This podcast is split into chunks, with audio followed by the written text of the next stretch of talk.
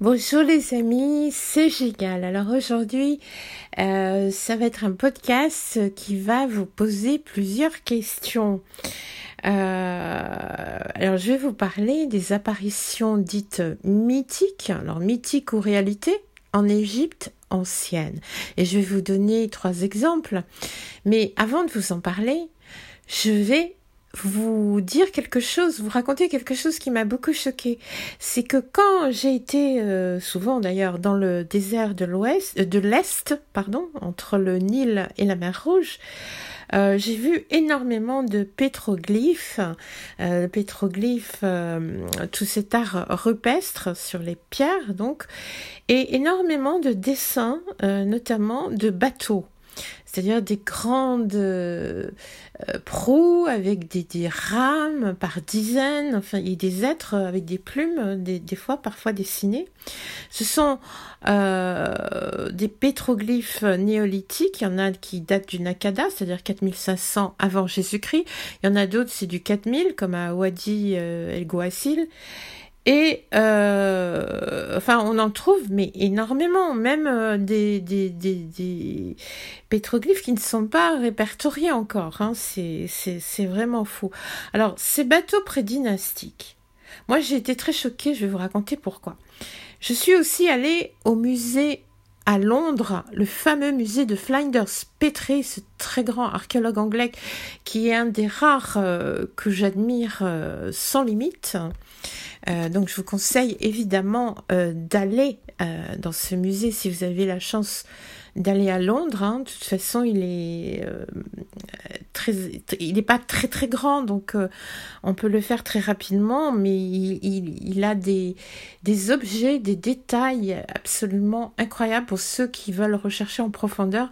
C'est vraiment un lieu incontournable, il faut vraiment y aller. Et alors, dans le musée de Flinders Petrie, vous trouvez des poteries néolithiques avec des dessins d'énormes bateaux aussi. Vous en trouvez en énorme quantité. Puis vous en trouvez aussi au British Museum, vous en trouvez euh, un peu partout et euh, au musée égyptien. Alors, euh, quand on regarde ce que racontent les experts sur ces pétroglyphes néolithiques et sur ces bateaux, ils vous disent, et c'est ça qui me choque, que euh, les hommes du néolithique ne pouvaient pas utiliser de tels bateaux dans leur vraie vie, et que donc c'est la représentation, c'est la représentation de bateaux euh, de l'après-vie. Voilà. Alors, euh, vous comprenez bien que c'est absolument pas satisfaisant euh, surtout de la part d'experts. Enfin, je ne comprends pas. Euh, si vous faites un dessin d'un bateau avec des proues, des rames, etc., euh, même si vous en faites un que, vous supposez être dans l'après-vie, si vous êtes capable de faire le dessin comme ça avec des détails, c'est que vous l'avez vu vraiment dans la vraie vie. On peut pas inventer un bateau. Il faut l'avoir vu pour en faire la représentation. Donc voilà, euh, c'est le genre de choses qui énervent beaucoup quand on veut euh, avoir euh, bah justement hein, une justesse scientifique. là, on est complètement en dehors du scientifique, on est en plein dans... Enfin, c'est de l'amateurisme pour moi, total, mais surtout c'est un refus de vouloir considérer que des peuples néolithiques étaient capables de technologies euh, assez avancées et euh, bah, vous savez bien que toutes les découvertes actuelles sont en train de nous démontrer le contraire, à savoir qu'ils étaient très avancés, en tout cas pour certains. Alors voilà, ça c'est un exemple qui me qui m'a déterminé à, à, à beaucoup regarder quand même tout ce qu'on appelle mythique Hein, dans, le, dans toute l'histoire égyptienne. Alors, je vais, je vais vous prendre trois exemples qui sont peut-être des exemples euh, les plus forts euh, de ce genre de choses. Donc, des apparitions que bien sûr les experts appellent mythiques, mais qui sont attestées dans des textes, comme vous allez voir, dans, même sur des stèles et des récits. Euh, alors, vous avez par exemple euh, la stèle de Pataweret, qui est une stèle qui se trouve au British Museum, qui date de la 19e dynastie. Euh, pour ceux qui veulent aller la voir, euh, elle s'appelle, enfin son numéro de référence c'est EA 1632. Et je, vous la mets dans la vignette de ce podcast pour que vous puissiez en voir le dessin. Pardon. Et sur cette stèle, on voit, entre autres, Pataweret suivi de quatre chiens et précédé par un prêtre qui porte un éventail et qui accueille une procession en l'honneur d'Upwaout. Alors Upwaout, pour ceux qui ne savent pas, c'est euh, ce, ce qui est entre guillemets Dieu, pour ceux qui ne connaissent pas le mot Netchar, mais euh, qu'il faudrait pas traduire par Dieu, mais par énergie, c'est encore toute une autre histoire. Upwaout euh, différent d'Anubis, mais ça j'aurai l'occasion de vous en parler dans ma masterclass sur Anubis. Euh, qui seront des masterclass en ligne hein, qu'on pourra prendre n'importe quand, qui commenceront en janvier avec euh, la masterclass sur Sermet. Et euh, pour ceux qui veulent creuser, qui veulent comprendre en profondeur des choses très passionnantes sur, sur l'Égypte ancienne et le système de compréhension et aussi l'impact que cela peut avoir dans notre vie, vous verrez, c'est passionnant. Alors, Pataweret, il veut remercier le dieu, enfin le Nietzsche, de lui avoir accordé une faveur et il raconte euh, il raconte la faveur en question, c'est que quand il prenait un bain dans le Nil un jour, un crocodile a surgi tellement proche de lui qu'il n'avait absolument aucune chance de s'échapper. Alors, désespéré, il fait une dernière prière et il invoque Upwaout, qui apparaît miraculeusement, une lance à la main, et qui plante sa lance entre les deux yeux du crocodile. Et alors, notre Patawaret, il peut nager jusqu'au rivage. Suite à cette histoire, eh bien, il fait euh, graver cette stèle que vous pouvez voir aujourd'hui au musée du Louvre. Alors, question, est-ce que Patawaret a tout inventé? Euh, est-ce qu'il avait bu euh, plein de vin Ou est-ce que c'est vraiment un épisode qu'il a vécu en réalité? Ça, c'est une question que je vous pose. Et bien sûr, c'est difficile de répondre, mais c'est intéressant euh, de, de, remarquer qu'il a payé une stèle, euh, qu'il a dû payer très cher d'ailleurs à l'époque, euh, etc., etc. Il n'avait pas besoin de faire ça, ça lui rapportait rien. Ensuite, un deuxième exemple. Alors, celui-là, je l'ai pris dans le papyrus 3024 de la 12e dynastie. Ce papyrus se trouve à Berlin. Et c'est l'histoire du berger qui est surpris au bord d'un étang. Alors qu'est-ce qui lui arrive à ce berger? Euh, Il voit d'abord une femme nue coiffée d'une perruque bouclée. Alors le, détail de la perruque, c'est parce que c'est un signe érotique pour les anciens Égyptiens. Et il dit, euh, là je vous lis la, traduction, étant descendu à l'étang qui est proche de ce pâturage, j'y vis un être femelle qui n'avait pas un corps humain, mais, des, mais, et mes cheveux se hérissèrent quand je vis sa toison, car sa peau n'était pas lisse. Jamais je ne ferai ce qu'elle dit, ce qu'elle a dit. L'effroi qu'elle m'a causé est toujours dans mon corps.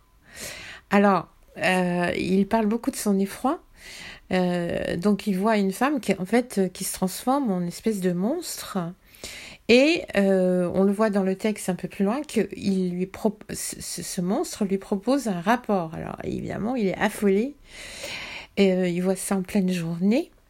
Alors, quand les experts lisent ce texte, ils disent oui, on a euh, affaire à un, cas de nympholepsie. Alors, c'est quoi nympholepsie C'est dans la mythologie grecque, les nymphes sont censées capturer des, gens et les rendre fous rendre fous les simples mortels. Hein. C'est un peu comme Ulysse avec les sirènes et, tous ces marins qui euh, risquent de passer par-dessus le bastingage et de mourir parce que les sirènes avec leur chant les appellent. Bah, les nymphes sont censées capturer et rendre fous les simples mortels si on entre en contact avec elles. On appelle ça la nympholepsie et ça fait partie de la mythologie grecque. Donc, pour les experts, c'est, comment dire, euh, un effet de... Aujourd'hui, on dirait un, élément de langage. Euh, je sais pas, c'est vraiment un terme que qu'on trouve tout le temps maintenant, qui n'existait absolument pas il y a un an. C'est hallucinant. Donc, euh, c'est un terme de, de, de, langage pour dire euh, que c'est une manie, en fait, euh, inventée, mythique. Euh, quelque chose de très joli, d'imaginaire, inventé, enfin, voilà. Donc, est-ce que notre berger a vraiment vécu son histoire ou est-ce que c'est totalement mythique? Alors, euh, des cas comme ça, il y en a des centaines. Hein. Euh, là, je, je, vous en ai choisi que trois. Et alors, le troisième exemple, euh, c'est une apparition sous une pluie magique. Alors là, c'est attesté dans les inscriptions hiéroglyphiques et hiératiques de Wadi Amamet, qui ont été euh, reprises par la MIFAO au Caire en 1912 et aussi par euh, l'égyptologue Brested, que j'aime beaucoup aussi, euh, dès 1906. Et alors là, ils sont plus ennuyés parce que c'est une foule d'ouvriers dans les carrières de Wadi Amamet, entre la mer Rouge et le Nil, qui a vu cette apparition. Alors les ouvriers étaient chargés en fait par le pharaon Mentuhotep V euh, là on se trouve euh, à peu près vers 2000 euh, avant Jésus-Christ, d'extraire la, pierre destinée à son sarcophage. Donc ces énormes sarcophages de pierre. Et ils étaient dans, ces carrières, sous le soleil, il faisait très très chaud, nous dit le texte, pour extraire, choisir et extraire cette pierre. Ce qui n'est pas facile parce qu'il ne faut pas qu'elle se fonde à aucun moment. Donc euh, je suppose qu'il y a eu plusieurs essais comme c'est euh, très souvent le cas. Et ils disent dans, dans ces inscriptions qu'une gazelle est apparue au lieu de la pierre en plein soleil et qu'alors il se mit à pleuvoir. Mais à pleuvoir, euh, bon, il pleut jamais hein, là-bas à cet endroit. Donc il se mit à pleuvoir très fort et les formes du Dieu apparurent, furent vues, sa puissance fut donnée aux hommes, le désert fut transformé en un torrent, et l'eau arriva sur la surface rude de la roche. Un puits fut découvert au milieu de la vallée. Alors, euh, c'est l'apparition d'un puits dans une carrière qui a toujours été privée d'eau. Alors, si vous connaissez l'endroit comme moi, vous vous, vous, dites euh, c'est fou parce que c'est complètement euh, sec, même à l'époque euh, de 2000 avant Jésus-Christ.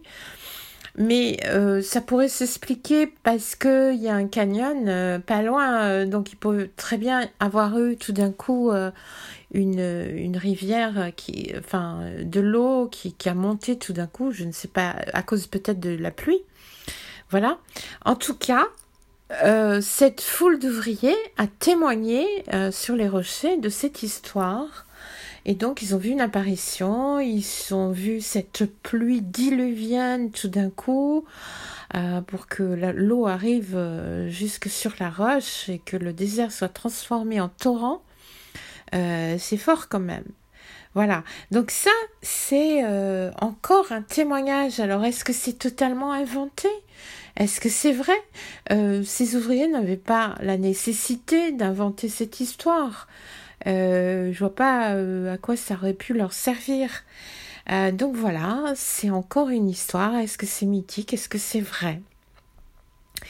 Alors, on peut évidemment, à chacune de ces histoires, comme je vous ai dit, il y en a des centaines, se demander si c'est vrai, mais il y a la force des détails. Par exemple, je pense aussi à un papyrus qui se trouve au Louvre, un papyrus de la 22e dynastie. C'est le papyrus euh, Chassina II, hein, que Émile Chassina avait trouvé.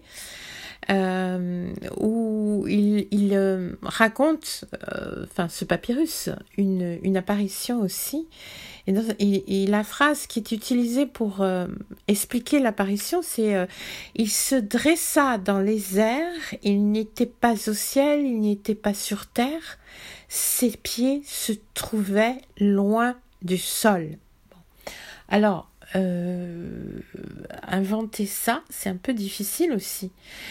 Euh, alors, il peut y avoir le phénomène de répéter des choses qu'on a entendues et de les déformer, bien sûr.